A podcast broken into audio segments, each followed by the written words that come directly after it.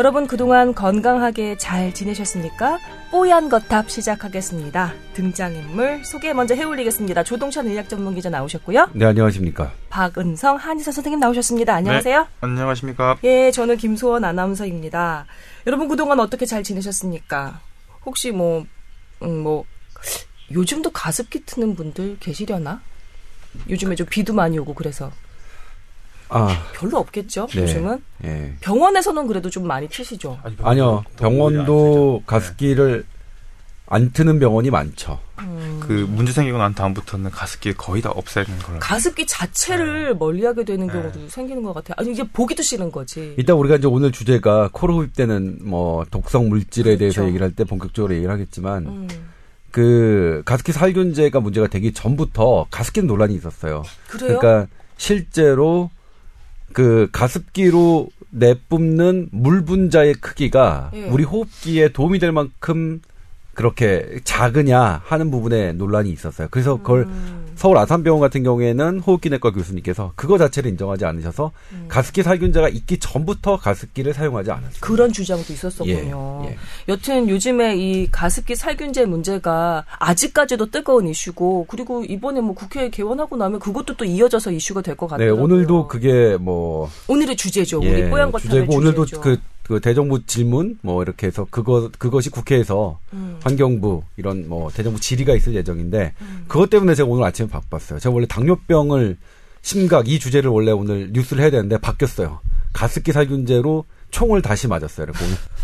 원래 핫한 이슈일 때는 그래서 제가 원래 하고 있던 음. 거를 다, 다른 취재 기자한테 넘기고 그리고 제가 또 새로운 걸 해야 되고 막 이런 음, 쭈, 쭈, 쭈, 이런 와중에. 많으시니까? 뭐 그렇다고 돈을 더 추가로 받거나 그러지는 않습니다. 그냥 월급 기자 정신.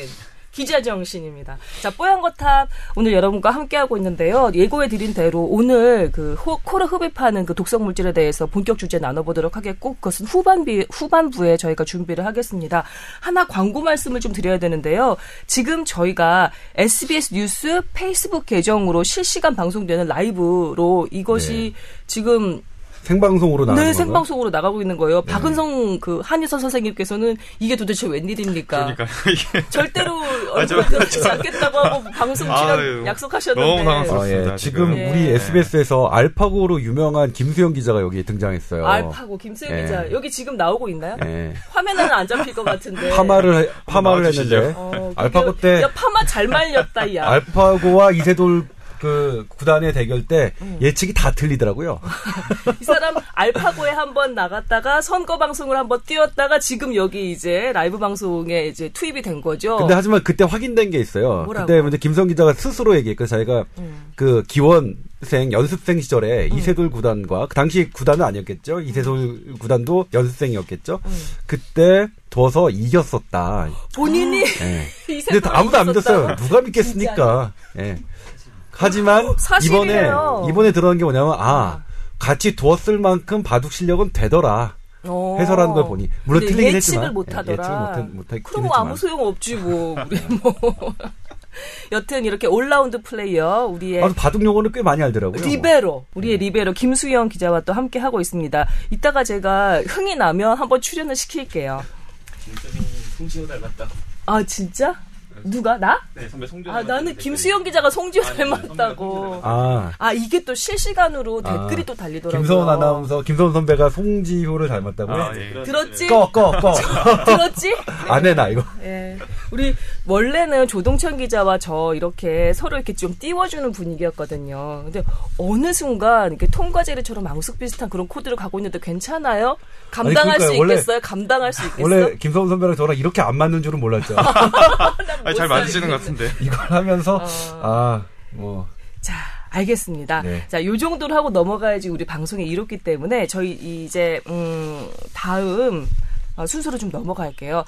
지금 처음 들으시는 분들은 약간 어, 어색할 수도 있는데 뽀얀 거탑이 에, 미디어 중에서 가장 어, 감정이입이 깊게 된 그리고 검증된 건강 상담을 해주는 프로그램으로 정평에 나 있습니다.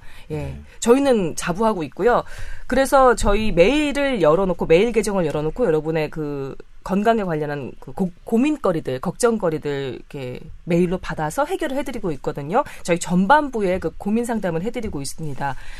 아, tower at sbs.co.kr 타워 골뱅이 sbs.co.kr 저희 메일 계정이 이렇습니다. 뭐 메일 많이 들어오고 있고요. 오늘 그 중에 몇 개를 좀 추려서 가지고 왔습니다.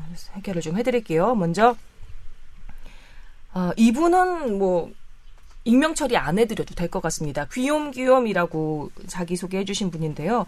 요즘 이제 뭐 자외선 지수 높아지고 그러니까 선크림들 많이 챙겨 바르시고 요즘은 뭐 봄, 여름 할 것 없이 사시사철 바르는 분들 많은데 눈이 시리는 증상들이 있어요. 저도 느끼거든요. 그래서 네. 어떤 걸 바르면 좀 괜찮고 또 어떤 선크림을 바르면 뭐 눈물이 줄줄 나올 정도로 시려서 예, 괴로울 정도인데 어린이 제품을 바르면 괜찮았다고 이렇게 귀염귀염 분이 그러셨어요. 근데 어른이 발라도 효과가 있는지. 네, 제가 이 댓글을 그런지. 보고 음. 어린이용 선크림과 제 딸이 바르는 어린이용 선크림과 제가 바르는 선크림의 성분 차이가 어떤 건지 좀 확인해 봤는데 음. 확인이 안 되더라고요. 일단 그런 아, 부분들이 어떤 성분이 다른 건지. 그러니까 음. 제품마다 선크림의 원리가 조금 다르거든요. 근데 음. 그 원리를 제품마다 상세하게 표기되어 있지 않아서 음. 어린이용이 어떻게 다른지는 잘 모르겠는데 음. 다만 그건 있더라고요. 어린이용이 조금 약해요. 그러니까 우리가 자외선 A를 차단하는 그 지수를 플러스로 표시하죠. 음. PA 플러스 플러스 플러스 one plus two plus three plus까지 있고요. 네. 그다음에 자외선 B를 차단하는 게 SPF라고 해서 30, 50, 40, 그렇죠. 50 이렇게 했는데 어린이용은 two plus 30이 정도가 많더라고요. 제 딸이 쓰는 거는. 어허. 그리고 성인용도 뭐 일, 단 다양하게 있지만 성인용은 어쨌든 SPF 50, 뭐 three positive가 그렇게 센 게 있고 그래서 음. 그러니까 이를테면 강도가 조금 어리니까 약하니까 약하니까 덜 자극이 되겠죠. 음. 어 그래서 아마 자외선을 차단하는 기능은 성인 것보다 성인 센 것보다 좀 덜 있겠죠. 하지만 문제는 뭐냐면 어른 걸 발랐는데 내 내 피부에 어떤 따가움이 생긴다. 음. 그거는 피해야 되는 거예요. 따갑다는 음. 거는 내 어떤 문제를 그러니까 지극히 그 안쪽으로 들어가면 염증 반응을 일으킨다는 거니까 네. 일단 그냥 뭐 이럴 경우에는 어린이 걸 쓰시죠. 아니면 자기가 사, 사용하고 있는 선크림의 상품을 다른 제품을 한번 사용해 보시던가요? 제가 어쨌든? 그 방법을 권해드리는 게요. 꼭 어른이 제품이라서 SPF가 뭐 좀 낮고 뭐 30이고 뭐 이래서 그 눈에 자극이 좀 덜한 게 아니라 그 제품마다마다 성분이 그래도 미묘하게 조금씩 다를 거 아니에요. 제품마다마다 어른 것이어도 눈에 별로 자극이 없는 게 또 있더라고요. 비싸죠, 근데.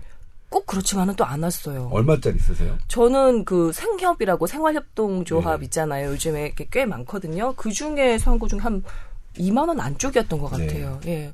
그래도 강체가 좀 나죠.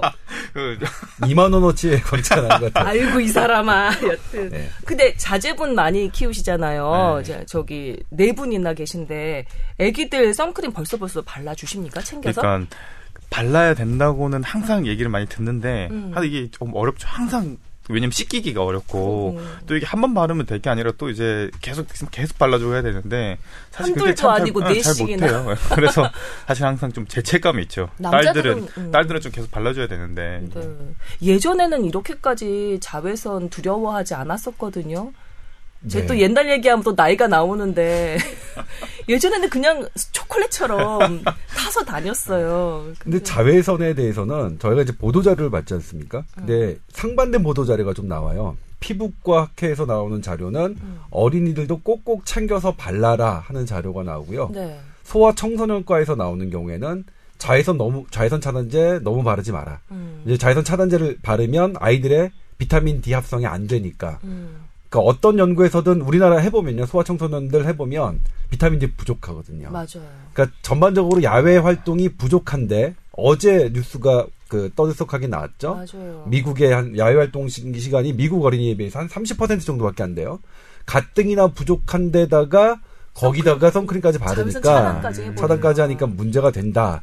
라고 이제 소아 청소년과는 하는데 거기에 대해서 또 피부과는 뭐냐면 음. 20분 정도 전 20분 정도면 충분하다. 음. 어 그러면 더 이상 뭐 그 받지 않아도 그러니까 더 이상 해도 소용이 없다. 그러니까 그 더 생산되는 건 아니다 이렇게 말씀을 하시는데 그거에 대해서 또 소아 청소년과는 그거는 전신을 다 벗, 벗은 상태에서 온몸이 햇빛을 받을 때 20분이지 음.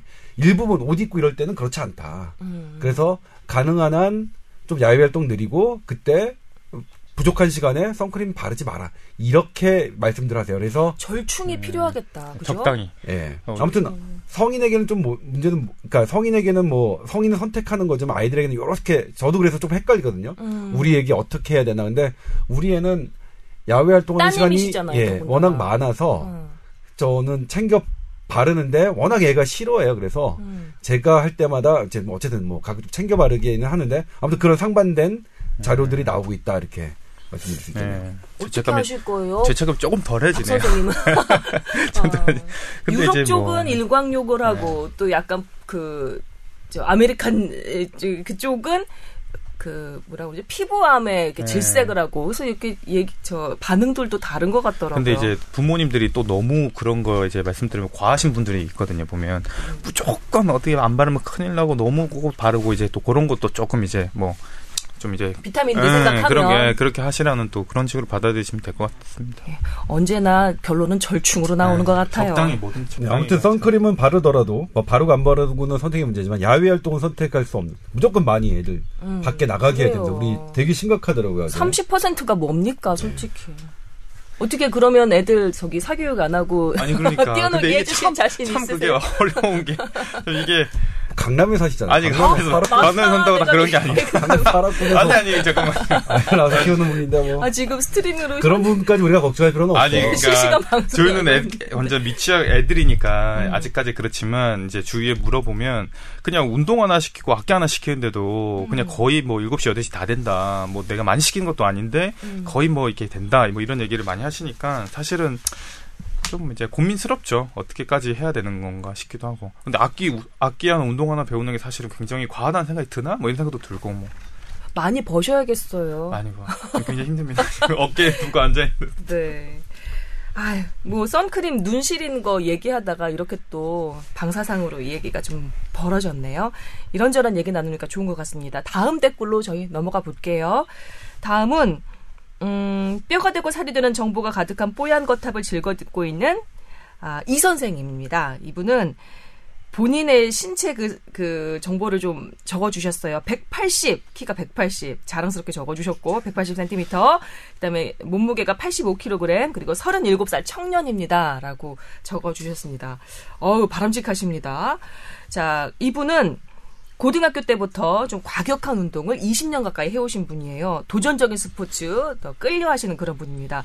수천, 수만 번 높은 곳에서 뛰어다니면서, 어, 슬관절, 십자인데, 뭐, MCL 손상 등이 있어서 수술을 받은 경험도 있으시답니다. 근데 최근에는 체지방이 좀 많이 늘어난 상태인데 20%대 초반이라고 하셨고 근데 요즘에는 관절의 통증이 있어서 예전처럼 근력 운동이 어렵다고 하셨고 연골이 많이 달아서 그런 건 아닌지 걱정된다고 하셨습니다. 아직도 그런 거친 스포츠를 좀 즐기고 싶어 하는 청년이신데 어떻게 좀 관리를 해 가면서 운동도 할 수 있는 그런 방법이 없을까요? 물어보셨습니다. 아, 저는 근데 개인적으로 좀 죄송합니다만 우리 이 선생님의 운동 방법은 그 찬성하고 싶지 않습니다. 음, 그래요? 이를테면 지금은 그래도 과격한 운동, 관절에 무리를 주는 운동을 하더라도 지금은 걸으실 수 있고, 음. 어떤 뭐, 그러니까 일상생활 하실 수 있지만, 이게 만약 50대, 60대까지 지속된다면 그때는 걷는 문제부터 부딪힐 거예요. 그리고 사람이 걷지 못하면 일단 기본적인 운동이 안 됩니다. 그러니까 걷지 못하는 사람의 비만율이 3배, 4배 높습니다. 우리나라도 그렇고. 그래서 걷지 못하는 장애인들이 오히려 비만이 많거든요. 어... 관절을 손상시키는 운동은 제 아무리 나의 심장과 근육과 뇌를 좋게 한다 하더라도 좋은 운동이라고 할 수 없습니다. 그래요. 그래서 우리가 조깅도 뛰는 조깅도 지금 되게 현대의학은 신중하게 접근합니다. 뛰는 건 뛰는 것 자체는 되게 좋은데 음. 뛸때 어떤 스피드에 따라서 발목과 무릎 관절에 내 체중의 최대 한 16배까지 부과가 되거든요. 음. 그래서 체중의 16배? 네. 스피드에 따라서요. 음. 그렇기 때문에 뛰는 것조차도 우리가 현대학이 좀 조심한다. 그러니까 뛰는 게 안 좋다는 게 아니라 지금 예전에는 무조건 좋다고 했다가 지금은 조금 조심스러워요. 음. 그러니까 왜냐면 관절을 손상하게 하면 그건 나중에 걷지 못하게 하는 원인이 되니까 이 선생 지금 이 선생님께서 다치셨다는 슬관절은 뭐 무릎 관절일 예. 것 같고 십자인대 다 무릎이에요. 예, 반월상판도 다 무릎이고 MCL도 아. 다 무릎에 있는 건데 엄청 뛰어내리셨나 보네요. 그러니까 스케이트보드 스키 이렇게 할 때 회전할 때 그러니까 이 직진력과 회전력이 들어갈 때 음. 무릎 관절이 많이 손상을 받을 수밖에 없어요. 그리고 점프하고 이런 것들이 무릎과 발목에 영향을 주는데 음. 이를테면 이분이 전혀 안 아프신 상태다라면 아 그래요 뭐 좀 하세요 이렇게 하겠는데 이미 손상을 받아서 수술을 받으셨고 음. 현재도 지금 아프신 상태란 말이에요. 네. 그러면 아픔을 줄이는 방향으로 가는 게 맞는 것 같아요. 음. 그래서 운동도 일단 뭐뭐 뭐 이렇게 맨손으로 하는 나의 체중만 갖고 하는 운동은 어, 괜찮은데, 거기에 또 어떤 부하를 줘서 한 100kg 역도를 들어 스쿼, 스쿼드를 한다든가, 음. 이렇게 하는 거는 무리일 것 같거든요. 그래서, 운동의 방향성을 과격에서 그 유연한 쪽으로 바꾸시는 게 좋을 것 같습니다. 그럼 어떤 운동? 아니, 이분처럼 체격도 건장하신 분이 뭐 쩔뚝거리거나 제대로 운동하지 못하는 건 더 가슴이 아프거든요. 일단 제 생각에는 음. 식이 조절을 조금 해야 하셔야 될 것 같아요. 식이 조절? 예, 체중은 이렇게 운동으로 살을 빼는 건 사실 상당히 어려운 일입니다. 20% 체지방이 많은 건가요? 아니 많은 건 아니에요. 이 정도면은 어. 뭐 거의 뭐 그러니까 정상 정도 레벨일 것 같거든요. 네. 20% 초반대면 그래서 체지방이 많지는 않지만 체중이 음. 아마 제가 지금 정확하게 계산을 뭐 두드려 보진 않았지만 180에 85kg이면 음. 체중이 조금 나가는 아, 예, 편이에요. 예, 나가는 편이라고 어. 생각이 되는데 네. 식이 조절로 좀 체중을 줄이시고요. 네. 운동을 걷는 것, 그러니까 음. 뛰는 것에서 걷는 것, 그리고 빠르게 걸어지면 운동 효과가 더 크니까. 네. 그리고 물에서 하는 운동 음. 혹은 자전거죠. 자전거는 체중 부하가 안장에 실리니까 음. 그런 쪽으로 그러니까 강도에서 유연함으로 조금 운동의 방향성을 음. 전반적으로 좀 바꾸셨으면 좋겠다는 생각이 드네요. 예, 식이 조절 통해서 체중 좀 줄이시고 운동도 좀 부드러운 것으로 자전거나 물에서 하는 운동 정도로 좀 바꿔 보시는 게 어떤가라는 충고였습니다.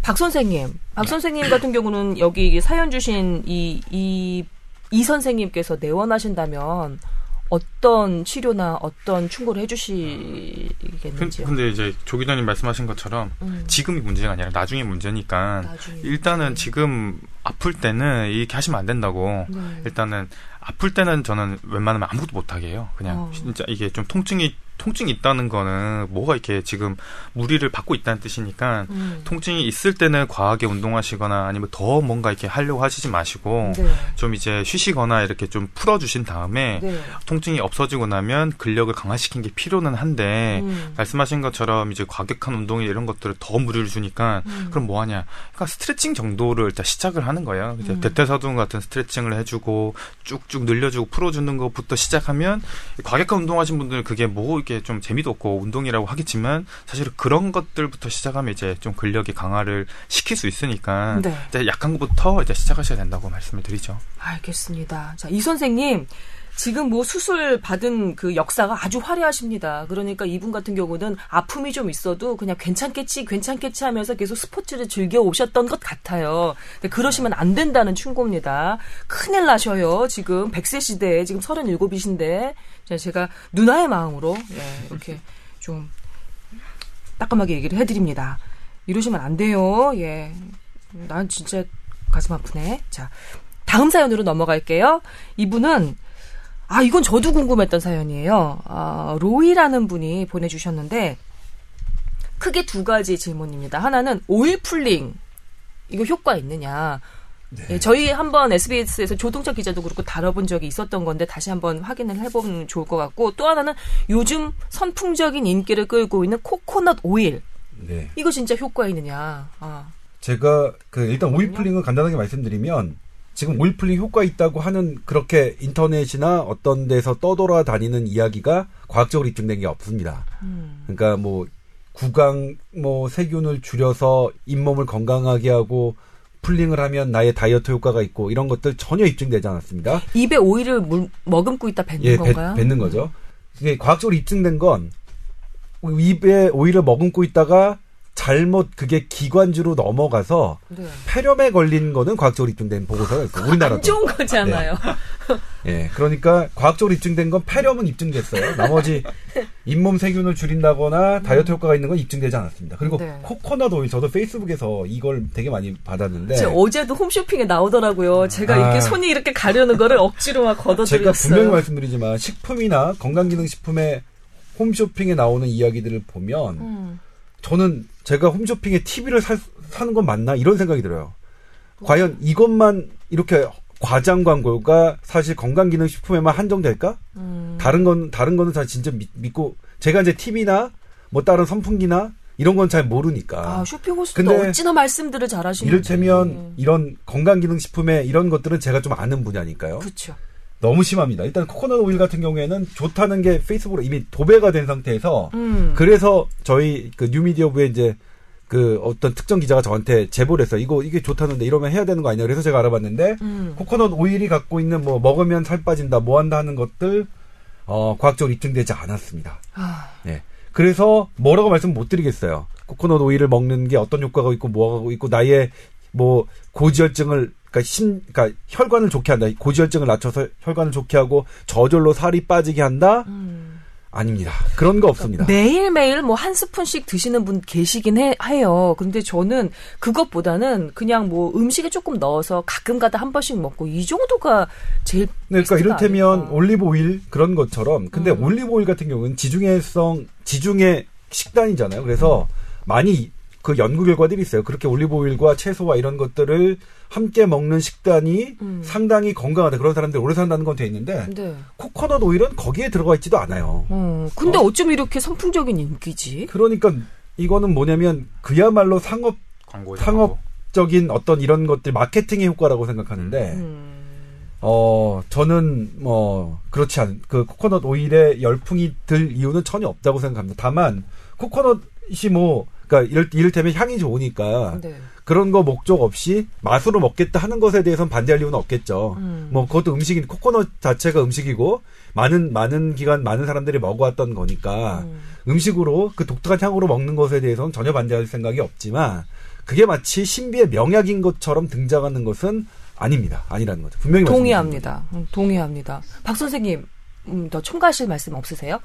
이게 만약에 코코넛 오일이 약재라면 어떤 식의 성분이 있는 어떤 식의 성질이 있는 그런 약재일까요? 그러니까 우리 그러니까 오일 같은 기름 같은 경우는 이제 좀 음. 이제 윤택하게 한다 이런 것들은 있거든요. 그래서 뭐, 뭐 장이나 이런데 뭐 변비가 있거나 이렇게 되면 좀 윤택하게 한다는 거 볼 수 있지만 뭐 저희가 항상 이 방송에서도 계속 얘기하시, 얘기해 드리지만 원푸드 다이어트 이런 것들은 사실은 너무 믿을 만한 것보다는 그냥 음. 참고 사항을 하셔야지 그거 되면 다 된다 아니면 그걸로만 해도 충분하다라는 거는 사실은 좀좀 좀 이제 그냥 가려서 들으셔야 될 것 같은 생각이 듭니다. 음, 알겠습니다.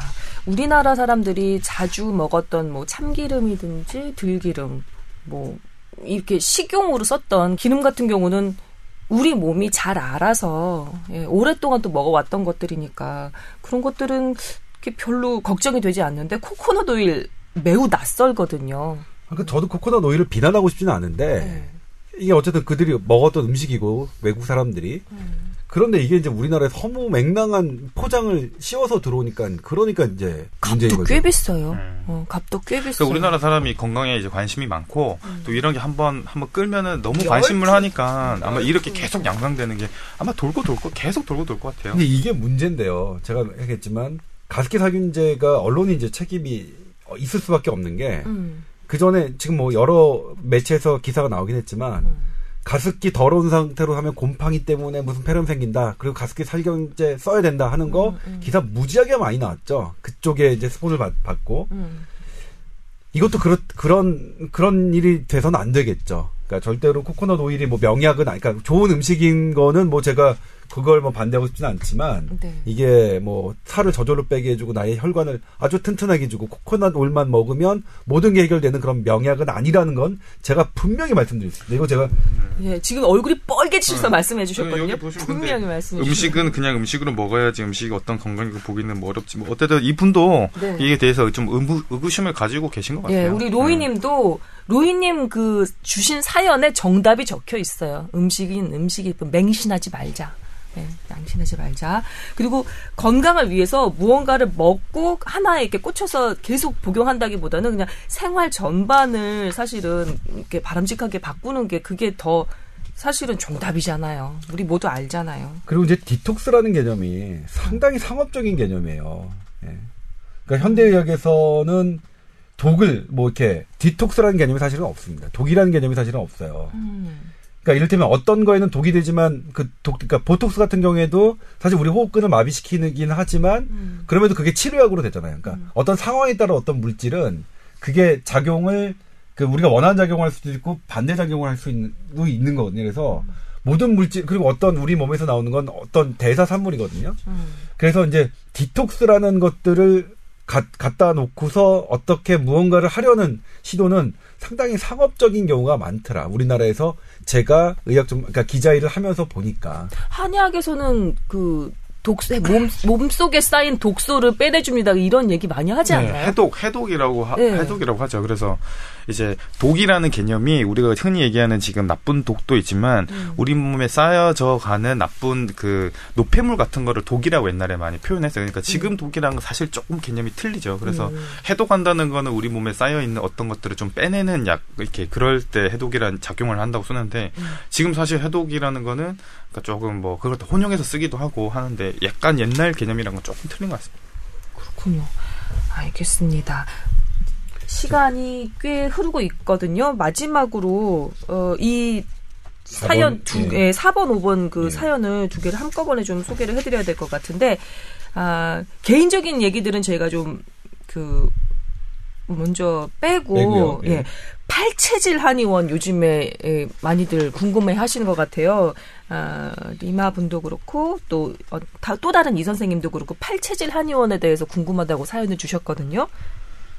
이게 두 분 다 이제 인척 중에 어떤 분들께서 이제 다녀오시고 뭐 이렇게 에, 해서 접하게 되셨나 봐요. 이거는 우리 박 선생님께서 좀 말씀해 주셔야 될 것 같아요. 팔재질이 일단은 이제 좀 생소하신 분들도 많으실 거고 음. 굉장히 이제 그렇게 그 일반적인 그 그건 아니에요. 왜냐하면 그 한의사 중에서도 팔체질을 공부하시는 분들이 있고 음. 아예 안 하시는 분들이 오히려 더 많을 정도로 약간 한 분야 정도로 생각하시면 되는데 그러면 에. 예. 한의과 대학에서는 팔체질 관련 강의를 전혀 하지 없죠. 않나요? 네, 그렇죠. 아, 정규 과정에는 없어요. 아. 근데 이제 그냥 사람을 그러니까 네 가지 부류로 나눈 다음에 음. 사람이 태어날 때부터 장기나 아니면 어떤 이제 체질적으로 어떤 기운을 타고난다고 봐서 그게 사상 체질. 예, 그래서 사상 체질이랑 비슷한데 또 사상 체질 또 틀려요. 어쨌든. 사상 체질을 예. 둘씩 둘씩 쪼갠 예. 건가요? 사상 체질에서 이제 또 두 가지씩 그러니까 좀 나눈 거라고 생각하시면 쉽죠. 쉬운데 음. 또 이제 근본적으로 이 이 그 분이 얘기하시는 거를 좀 이제 좀 찾아보거나 들어보면 내용이 좀 완전히 다르긴 달라요. 그래서 아. 예, 그래서 좀 다른 거라 보시면 되고 분야가 아예 다르 완전 다르죠. 아. 약 쓰는 것도 틀리고 생각하는 것도 틀리고 다른데 그래요? 기본적으로 그런 건 있어요. 이분은 어쨌든 이제 네 가지로 나눈 다음에 각각 거기서 또 두 가지씩 나눴어요. 그래서 여덟 개 체질로 나눈 다음에 음. 거기에 맞는 음식이나 맞지 않는 음식은 맞지 않는 것은 금하고 좋은 음식은 어쨌든 그걸 몸을 이롭게 하니까 그렇게 체질을 바꿔 나가야 된다. 음. 뭐 이런 식으로 해서 우리 몸 속에 있는 이제 뭐 그런 질환들이 생기는 걸 증상들 을 호전시키거나 이제 개선시킨다 이렇게 나오시는데 어, 뭐 그냥 제가 볼 때는 이제 이 분이 어쨌든 이, 이 학설이나 아니면 자기의 경험에 의해서 이걸 갖다 어떻게 보면 하나의 좀 약간 연구 가설을 집대성 시킨 거죠. 그러니까 음. 한 분이 이 전통적으로 내려오는 이제 저희가 흔히 얘기하는 한의학의 한 부류는 아니고 어쨌든 예, 그렇습니다. 근데 팔체질이라는 그런 학 파가 생긴 지 얼마 안 됐나요? 그렇죠. 그렇게 많이 되진 아, 않았죠. 어느 정도쯤 예. 된 거야? 음, 그래도 꽤 그러니까 뭐 한 1, 20, 뭐 이렇게 단기간 된 건 아니고요. 제가 네. 학생 할 때도 이렇게 꽤 얘기는 많이 들었으니까 음. 그렇긴 한데 동조하는 한의사분들이 네. 좀 많으세요? 있, 있긴 있죠. 이렇게 어. 배우시고 근데 기본적으로 사람이 체질에 따라 다르다. 체질에 따라서 이제 다르게 치료를 해야 되고 분명히 이제 좀 맞. 맞거나 맞지 않는 그런 것들이 존재한다는 거는 기본적인 생각이에요. 그러니까 기본적인 한의학적 생각에서 나오긴 했어요. 왜냐하면 음. 우리가 사람을 치료할 때 뭐 이 사람은 열이 많다, 아니면 이 사람은 좀 찬 거를 안 맞는다, 음. 아니면 이제 찬 거 쓰면 설사를 잘한다 이런 것들을 기본적으로 나눠서 어쨌든 사람한테 뭐 치료를 하거나 약을 쓰기는 한데 어쨌든 이분 같은 경우는 그거 갖다 조금 더 좀 뭐라고 하지 이게 자신의 논리로 체계화시키고 음. 갖다 더 세부적으로 나눈 거죠. 그래서 네. 어 이거를 동의하시는 분들은 이걸 이제 공부를 좀 더 해서 이렇게 이제 치료를 이제 진행을 하시는 거고 음. 그 제가 볼 때는 대부분 한 3분의 2, 3분의 2 이렇게 좀 넘는 일반 한의원에서는 팔체질이라는 걸 아마 좀 아예 안 하실 거예요. 음. 그래서 이 팔체질에 대해서 이게 나쁘다, 뭐 이렇게 하기 뭐 나쁘다 좋다 라는 얘기보다는 그러니까 이렇게 치료하신 분도 있으니까 한번 경험을 하실 수는 있죠. 근데 음. 그게 뭐 절대 저런 가면 안 된다. 이 사연 주신 분도 이렇게 뭐 이상하게 얘기하거나 이런 데 문제가 있지 않느냐 이런 얘기 하지만 경험담을 네. 한번 얘기를 해드릴까요? 그 SBS 라디오 프로그램을 진행하시는 모 DJ께서 팔체질 한의원에 가서 어 아주 큰 효과를 보고 SBS 뭐 이제 저희는 라디오 센터랑 아나운서 팀이랑 같은 층에 있으니까 어 좀 전도 비슷하게 음. 하기 시작하셨어요. 그래서 저도 한번 가봤습니다. 그러니까 침 놓는 그런 형태도 좀 다르고 약 쓰는 형태도 좀 다른 것 같더라고요. 아시다시피 저희 뽀얀거탑 애청자분들은 아시겠지만 저희 아버지가 한의사세요. 그래서 아빠 팔체질하는 어때요? 네, 별 말씀을 안 하신 거예요. 지금 마치 박은성 한의사 선생님께서 얘기를 하시는 것처럼. 이게 네. 뭐 이상하다, 뭐 좋다 예. 말하기가. 결론은 네. 저는 별 효과를 못 봤습니다. 네. 그런데 제 친구는 아들이 아토피 때문에 네. 엄청 고생을 했었거든요. 그런데 아토피 관련해서는 효과를 좀 봤어요. 그러니까 이것 역시 어 그러니까 전 접근 음. 방법은 체질의 기본적인 전제가 좀 사람마다 이게 타고나는 게 좀 다르다는 게 전제 조건은 어쨌든 그게 어 뭐 그렇게 된다고 생각하는데 그 거기에서 더 어떻게 이제 전개시키느냐, 논리를 전개시키느냐는 이분의 독특한 논리인 거죠. 독특한 음. 논리라고 보시면 되고. 근데 처음을 저는 어쨌든 한방이라는 거는 경험 이야기 참 이게 베이스인데 네. 이게 만약에 예를 들어서 정말 한 사람의 그냥 일종의 그냥 외침뿐이었다면 음. 사실은 이게 이렇게 오래 가지도 않거든요. 근데 음. 어쨌든 호전을 보고 그다음에 꽤 어쨌든 환자들이 많아요. 어쨌든 음. 그런 거 보면 어쨌든 그 분 나름대로의 노하우나 아니면 이렇게 환자를 이렇게 관리하는 게 있지 않을까라는 생각이 들지만 어쨌든 저는 그 어, 꼭 좋다, 나쁘다라는 얘기는 드리기가 뭐 같이 판단하기는 힘들다 이렇게 말씀드리고 한번 가볼 만은 하지만 효과를 못 봤다면 안 가시면 되는 거군요. 그렇죠. 예. 예, 알겠습니다. 팔체질 그 한의원 많은 분들이 궁금해 하셨을 텐데 저희가 이 정도로 정리를 하도록 하겠습니다. 자, 뽀얀거탑 여러분과 함께하고 있습니다. 잠시 후 본격 주제 들어가겠습니다.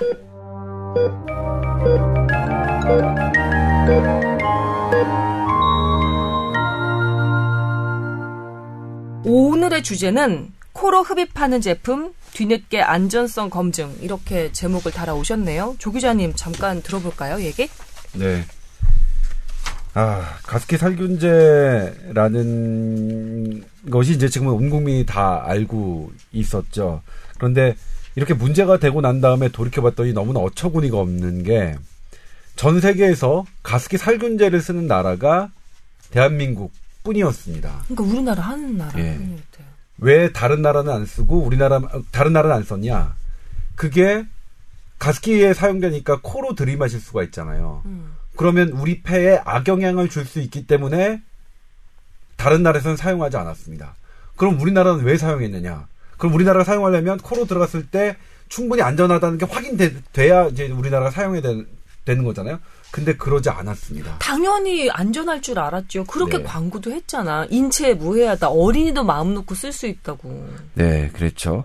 그러니까 이제 이게 가장 좀 그 안 좋은 게 이게 지금 가습기 살균제를 만든 제조회사 우리 지금 막 불매 운동까지 벌어지고 있지 않습니까? 음. 그런데 그게 불법 제품이 아니라 정부의 허가를 정, 뭐, 뭐, 음. 뭐 정정당당히 받고 판매한 제품이라는 거죠. 그러니까 이게 우리나라의 슬픔인 거예요. 기업도 문제지만 우리나라 정부 시스템에서 이걸 걸러, 걸러내지 않았다는 것.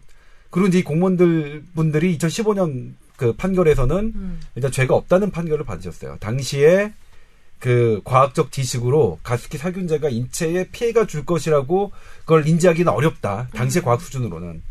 그래 저는 그것도 좀 이 판결이 이상하다고 생각하는 게 네. 다른 나라가 어떻게 하느냐고 보면 될 거 아니에요. 그러니까. 미국은 어떡하지? 영국은 어떡하지? 프랑스는 어떡하지? 일본은 어떡하지? 중국은 어떡하지? 대만은 어떡하지? 한번 보기만 했으면 어 다들 안 사용하고 있네. 왜요? 음. 그렇게 했다면 충분히 걸러질 수 있는 부분이었죠. 그런데 우리나라 정책 그 집행이나 이런 허가를 하는 데 있어서 다른 많은 것들은 가장 보수적인 입장을 취하고 있거든요. 다 이렇게 따져보고 안 하는 데가 많으면 우리도 안 하고, 예. 좀 맞춰가는 그런 모양새가 있는데 이것만큼은 정말 예외였다는 게 정말 놀랍더라고요. 네, 그렇죠. 그리고 또 한 번에 그 우리가 가습기 살균제를 그 차단할 기회가 있었는데 그게 이제 2001년에 영국이 음. 독일의 가습기 살균제를 판매를 시도합니다. 어.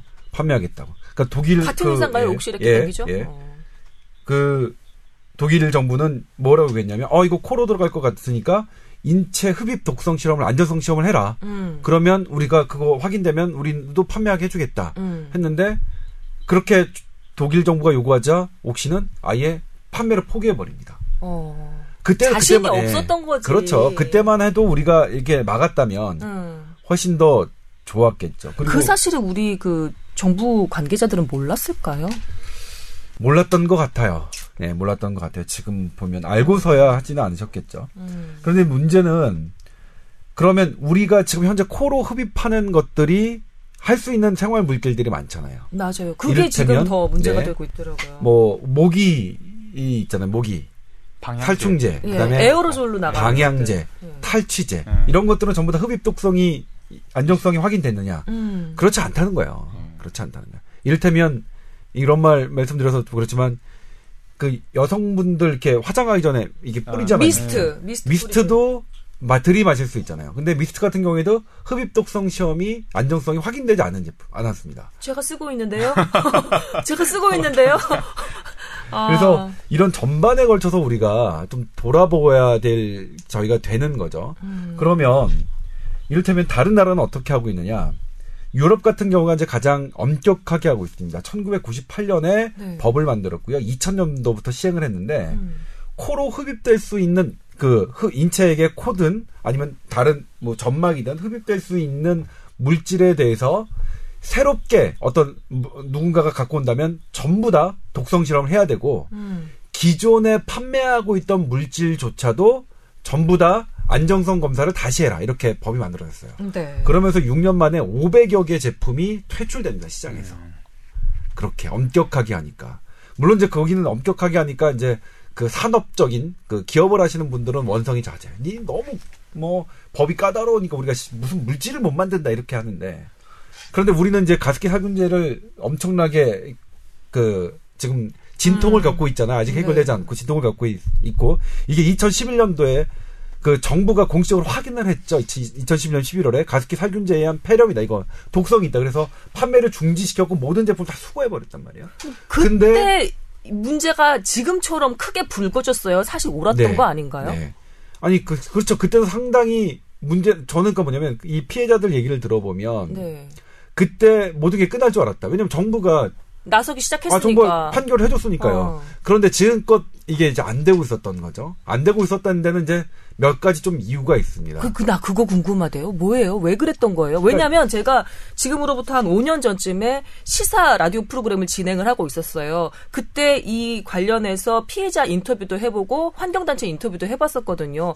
그때도 문제를 삼으면 엄청나게 큰 문제가 되겠구나라는 가, 감이 왔었어요. 근데 점차 점차 묻혀지고 사라져 가더라고요, 이슈가. 근데 왜 잠잠했던 거예요? 이를테면 그러니까 그 기업에서 그러니까 음. 질병관리본부가 이 가습기 살균제라고 이렇게 판결을 내렸던 그 연구 결과가 음. 결과에 뭐 그게 만약 뭐 아주 뭐 아주 누가 빈틈이 없었다면 그냥 이게 그대로 이어졌겠죠. 왜냐면 그 반대쪽 기업 입장에서는 그 정부의 판결을 반대하는 근거들을 그 틈새를 노렸겠죠. 음. 그, 그 틈새가 있었기 때문에 이게 지금 법적 공방이 되는 거겠죠. 쉽게 얘기하면. 그러니까 음. 뭐 내막이야. 사실 그 지금 일대 그, 그 일부의 연구가 돈으로 조작이 됐을 가능성이 높다. 아직 판결이 안 됐으니까 가능성이지만 네. 그것 때문에 지금 사실은 이번 가습기 살균제 문제는 그것 때문에 커졌습니까?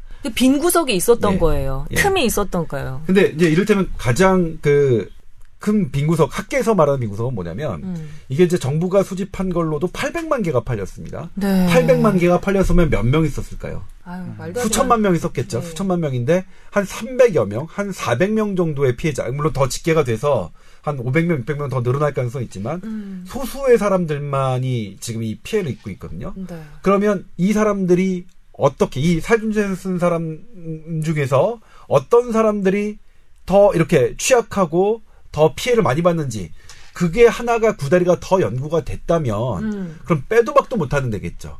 이 가습기 살균제 뭐 플러스 아니면 어떤 세균 아니면 어떤 특이 체질 이런 것들이 있는 사람에게 이게 엄청난 독성을 발휘해.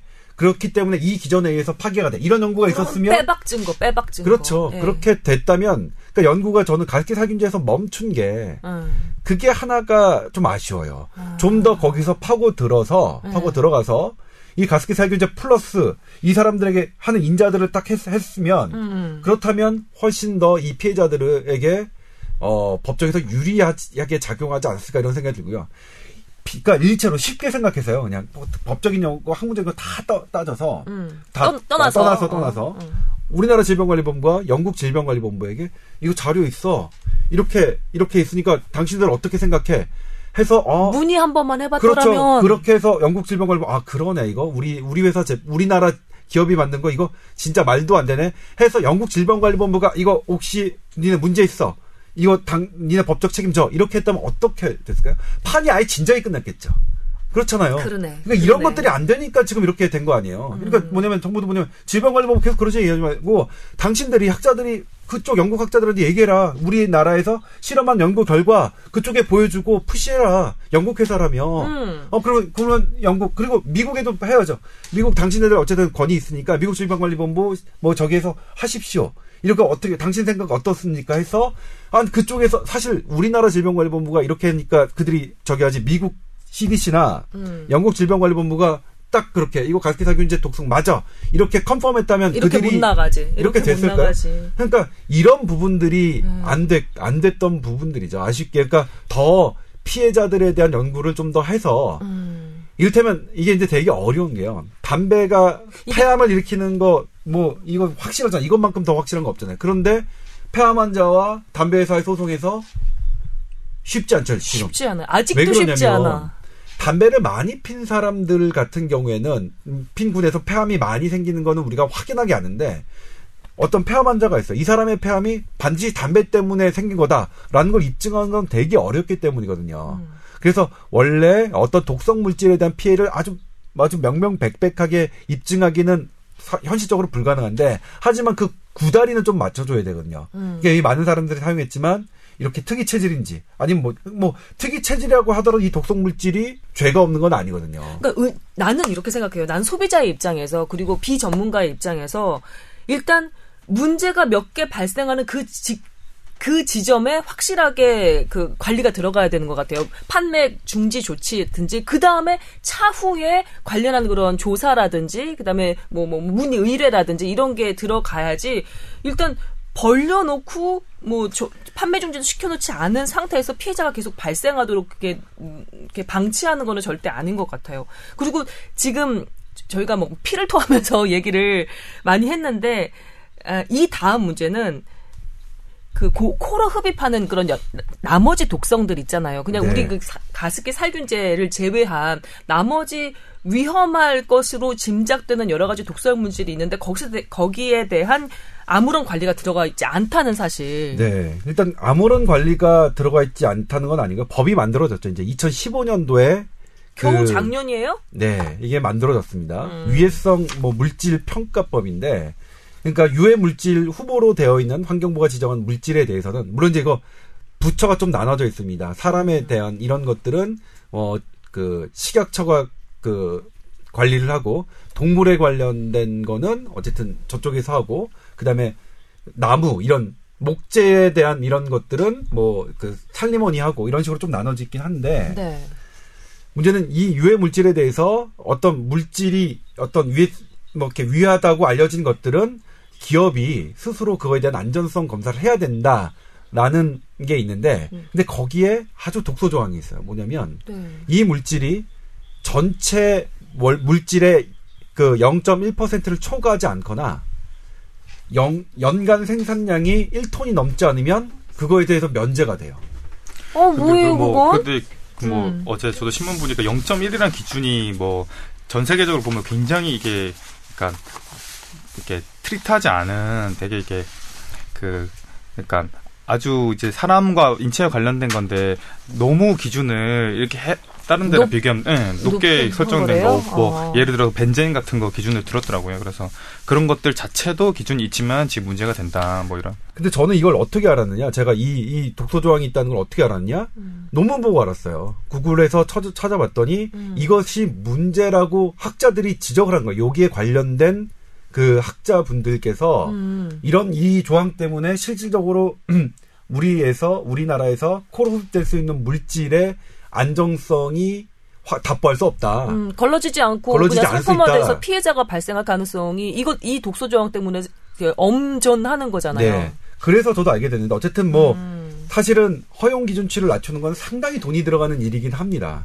일테면 아, 그, 어떤 부분 뭐 중금속이든 뭐든 이런 부분들은 사실 어떻게 타협할 수 있는 타협할 수밖에 없어요 경제적인 저기 때문에 그러니까 사실 뭘, 뭘 원칙적으로 얘기하면 제로가 맞죠. 제로가 맞는데 네. 제로는 불가능하니까 그래서 우리가 그 그그 그 나라의 경제 수준에 맞춰서 0.1뭐 어떻게 퍼센트를 주지 않는 거 허용 농도를 정하는 거는 원래 맞는데 문제는 이게 국내 학자들에 의해서 이게 좀 너무 느슨하다는 평가가 있으니 음. 예? 저는 잘 모르지만 이 허용 기준치가 어떻게 결정됐는지 모르지만 이 관련 학자들에 의해서 이게 너무 느슨하다는 평가가 많으니 그들 우리나라 전문가들이 보기에도 아 이 정도면 느슨한 게 아니라 어느 정도 뭐 촘촘하다 완벽하진 못하더라도 촘촘하다는 정도까지는 법을 조금 더 엄격하게 만들어야 만들 필요가 있, 는 거겠죠. 그렇군요. 박 선생님, 네. 아기들 저 가습기 많이 틀어주셨어요? 어 그냥 가습기만 틀 때가 있죠. 겨울 같은 살균제는 때는. 써보신 적 아니, 있으세요? 살균제 써본 적은 없어요. 아이고 아, 천만 다행이었어요. 네. 그리고 지금 지난번에 이제 우리 김소은 선배가 그 구강 청결제를 얘기를 하셨었죠. 네. 근데 구강 청결제를 사용하면 세균이 죽긴 죽어요. 네. 하지만 그게 일시적이라고 제가 말씀드렸죠. 네네네. 네, 네. 음식 찌꺼기가 있는 상태에서 나중에 되면 다시 또 거기서 세균이 자랍니다. 네네네. 네, 그래서 균을 없애는 것의 가장 중요한 첫 번째 원칙은 오염 물질을 제거하는 게 원칙이에요. 그러니까 음. 오염원이 그대로 있는데 거기에 부끄럽다. 소독약만 바르면 일단 소독약을 바르는 순간에 균이 죽지만 오염 물질 있는 상태에서 계속 염증이 생기는 겁니다. 이게 음. 기본인데 더러우면 가습기를 씻었어야 돼. 그리고 또 하나 이제 가습기 살균제 말고 에이. 네. 우리가 일상으로 다시 돌아와서 우리가 지금 현재 사용하고 있는 거 냄새 제거제. 네. 뭐 한다. 뭐 방향제. 방향제. 음. 뿌리잖아요. 우, 그 저기 조 기자가 해온 그 리포트에서도 보면 영화관 관계자가 맞아요, 이루 이루 다 청소를 네. 할수 없기 때문에 차라리 방향제를 네. 군데군데 놔서 냄새를 가릴 수밖에 없다. 현실적으로 그렇게 얘기를 하고 네. 있거든요. 네. 그 그제 리포트에서 나왔던 그 싱크는 누가 따주셨냐면 환경단체 소장님께서 직접 하신 거예요. 아, 그래요? 예, 그, 그분이, 예, 그분께서 직접 하신 건데, 음. 그분이 보기에도 아 영화 그, 관계자 밑에 전창일 예, 한국 예. 환경 건강 연구소 소장님 예, 소장님께서 뭐냐면 네. 이분은 이제 이런 독성 물질에 대해서 대단히 관심이 있는 분인데 음. 영화를 보고 있는데 내가 흡입할 수 있는 물질이 뿌려지는 거예요 영화관에서. 음. 그래서 보자. 이거 어떤 거냐? 내가 들이마셔야 되는데 안전성 검사 된 음, 거냐? 음, 음. 봤더니 뭐 될 리가 있겠습니까? 네. 그런 부분이죠. 그러니까 우리의 그러니까 이를테면 이게 많은 사람이 이게 피해를 일으키지는 않을 거예요. 가습기 살균제도. 근데 어느 누구에게는 아주 심각한 피해를 일으키는 게 우리가 가습기 살균제로 알았잖아요. 네. 나머지도 그럴 수 있다는 거죠. 근데 지금 가습기 살균제야 명, 그러니까 운이 좋게도 이거는 이 말이야 진단이 됐죠. 그래도 네. 음. 네? 나머지 진단 안 되는 건 어느 게 원인인지도 모르는 거예요. 그러니까 이를테면 이제 가습기 살균제로 폐 외의 손상에 대해서 인정한다고 하는데 이게 음. 되게 어려워요 현실적으로 폐는 확실하게 그 특별한 소견이 나와요 근데 음. 나머지 간이나 콩팥 이런 거는 확실한 소견이 이렇게 잡을 만한 게 없거든요 그래서 말은 그렇게 했지만 실질적으로 되기가 되게 어렵고 지금 말씀드리기가 살짝 조심스럽긴 하지만 이 그 방향제라든지 미스트라든지 아니면 살균제 뿌리는 에어로졸 때문에 발생한 다른 병들도 사실은 지금 있을 수도 있는 상황인 그렇죠. 거잖아요. 있을 그러니까 모르니까 우리가 모르는 그렇죠. 거죠. 있는지 없는지 현재 모르고 규명하지 못했을 네. 뿐이지 있을 수 있는 상황인 거잖아요. 그렇죠. 있을 가능성은 있는데 있는지 없는지 모르고 사는 게 현재 우리 상태인 거죠. 근데 아무튼 근데 여기 그 하던 말 말씀을 드리자면 음. 그 그래서 다른 장기 손상 같은 경우에는 명확한 인과관계 규정 이건 현실적으로 불가능하니까 포괄적으로 저는 지원해야 된다고 생각해요. 이미 예, 피해자라고 생각했던 부분 일단 폐질환이나 모든 확인됐던 분들이면 이건 그러니까 명확하게 인과관계를 따져서 당신은 되고 안 되고 하는 잣대를 들이대면 이게 진정한 보상이 안 될 가능성이 높거든요. 그래서 음. 이 부분은 애당초 현대의학이 불확실한 부분이에요. 음. 불확실한 부분이라서 피해가 있다면 좀 이걸 좀 이게 그러니까 좀 이, 그러니까 이거는 보상은 좀 느슨하게 보상 기준은 좀 느슨하게 해서 음. 보상을 해주는 게 맞지 않느냐. 규제는 촘촘하게 예. 보상은 느슨하게. 그렇죠. 이번은 아, 뭐 그렇죠. 아, 아무튼 근데 그 보상 문제로 들어가면 또 이게 또 간단치 않은 거라서 우리가 이때까지 뭐 보상 그 역사를 살펴봐도 어디 그렇게 느슨하게 해줍니까? 아니 근데 이제 그 피해자분들 아니 그러니까 사실은 이제 이 부분에 대해서는 언론도 그동안 잠잠해 있었죠 보도를 안 하고 있어서 저도 음. 상당한 많은 비판을 받고 있고 저는 그 비판 비난 당연하다고 생각하고 있어요 받, 받는 거 그래서 좀 뭐 이렇게 이렇게 지금 막 이렇게 막 열 내는 거 사실은 좀 부끄러운 일이기도 한데 근데 이분들의 괜찮아. 이분들의 그 보상은 큰 게 아니에요. 제가 지난번 리포트 때 쌍둥이 그 나원이 다원이죠. 음. 그때는 돌이었는데 돌 때 지금, 지금, 많이 음, 컸겠네. 많이 컸어요. 근데 아직도 이제 이 기관 절개술을 해가지고 하고 있는데 그 엄마가 원하는 보상, 그러니까 딱 뭐냐면 병원비만 현재 지원을 해줘요. 음.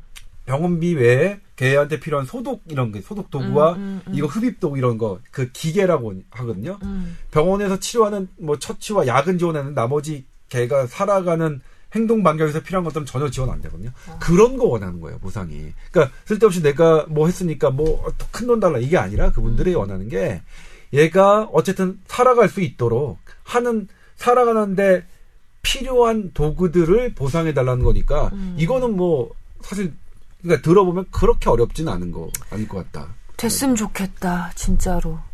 어, 시간이 거의 돼서 이제 마무리 그 발언들을 들어야 되는데요. 어, 조동찬 의학전문기자 그 취재하고 또 오늘 이렇게 얘기 나누면서 무슨 생각이 제일 많이 드셨어요? 정리 멘트 한번 들어봅시다. 어, 일단 이 부분에 대해서는 저는 이 그 진단 과정과 그 다음에 피해자 보상은 포괄적으로 해야 되고 그리고 이 부분에 대한 어떤 단체가 만들어져야 된다고 생각해요. 기업들이 음. 이제 어쨌든 어떤 뭐 협회를 만들든 어떤 무슨 재단을 만들든 뭐 독성 물질 관련해서 네, 네 독성 물질을 자기네들이 판매하고 있는 것들이 아. 안전한지를 음. 왜냐면 그거 일부러 누가 하기 되게 어렵잖아요. 그래서 어. 사람에게 구, 하는 것들은 이렇게 계속 안전성 검사를 조금 하, 고 음. 그리고 거기에 피해가 발생했으면 이를테면 선제적으로 좀 보상을 해주는 이를테면 그 약에도 그렇거든요. 약의 부작용 같은 경우에도 음. 원인 관계가 명확하지 않더라도 음. 어쨌든 내 약을 먹고 이런 탈이 났으니 음. 우리가 도의적으로 책임을 좀 지겠다 하는 그런 제도들이 우리나라에도 음. 지금 도입돼 있어요. 음. 그래서 그런 부분까지 좀 어, 확장돼서 음. 그러니까 이 가습기 살균제의 아픔이 우리 사회에 좀 성장의 계기가 되는 음. 그런 식으로 좀 해결이 됐으면 좋겠다는 생각은 예, 독성물질 관련해서는 협회를 좀 만들고 업체들끼리 보상 관련해서는 좀 선제적으로 가능할 수 있도록 그 협회 차원에서도 좀 움직여줬으면 좋겠다라는 얘기였네요. 박 선생님, 박 선생님은 어떤 생각 드셨어요 오늘 말씀 나누시면서? 이제 들으면서 저도 그냥 일반 시민으로서 왜냐하면 그때도 그런 사건이 있었지만 사실은 그렇게 크게 잘 못 알아 아 이런 일이 있네 무슨 음. 이런 일이 있었어 했는데 사실 이번에 다시 터지면서 저도 음. 그 기사들을 다시 찾아보고 이게 관심이 가더라고요. 음. 그러, 말씀하신 것처럼 이게 갑자기 이름 모을 아이들이 계속 뭐 폐렴 증세를 보여서 입원하니까 뭐 아산병원의 어떤 소아과 교수님이 정말 연구에 연급을 거듭하다가 어머 어, 규명을 했다. 굉장히 음. 어렵게 그러니까 그분도 나름대로 굉장히 노력을 많이 하셔서 또 이렇게 했다는 걸 보고 그냥 한 사람 한 사람이 참 이게 우리가 관심이 없고 음. 또 이게 모르면 좀 이렇게 참 슬픈 일이구나. 전부 다 이제 전 국민이 어쨌든 이런 거에 대해서 같이 아파하고 음. 좀 이런 게 필요하고 그렇게 또 돼야지 나라도 이게 좀 이렇게 돼서 국민들이 정말 이런 거에 대해서 굉장히 엄격하게 생각하는구나를 알 수도 있고 기업들도 마찬가지로 좀 그런 게 있지 않을까 싶어요. 네. 저 같은 경우는 이제 코로 흡입하는 방향제, 살충제, 미스트 뭐 이런 여러 가지 제품들이 아직 엄청나게 많습니다. 잠재적인 피해자들이 있을 수 있다는 사실을 절대로 잊지 말고 이 조치가 이미 늦었다고 생각할 때가 사실은 그때가 가장 빠른 때잖아요. 예. 조동찬 의학 전문 기자의 그 여러 가지 그 대처 방안들 음, 정책 입안자든 그리고 학자들이 좀 귀담아서 들어줬으면 하는 그런 바람이 듭니다. 이제는 하시겠죠. 하시겠죠. 하시겠죠? 이렇게까지 예. 됐는데. 예. 아유, 뭐 이 문제 관련해서는 저희가 계속해서 예, 들여다보도록 하겠습니다. 오늘 얘기는 여기까지 하고 마감을 해야 될 것 같네요. 수고 많으셨습니다. 네, 고맙습니다.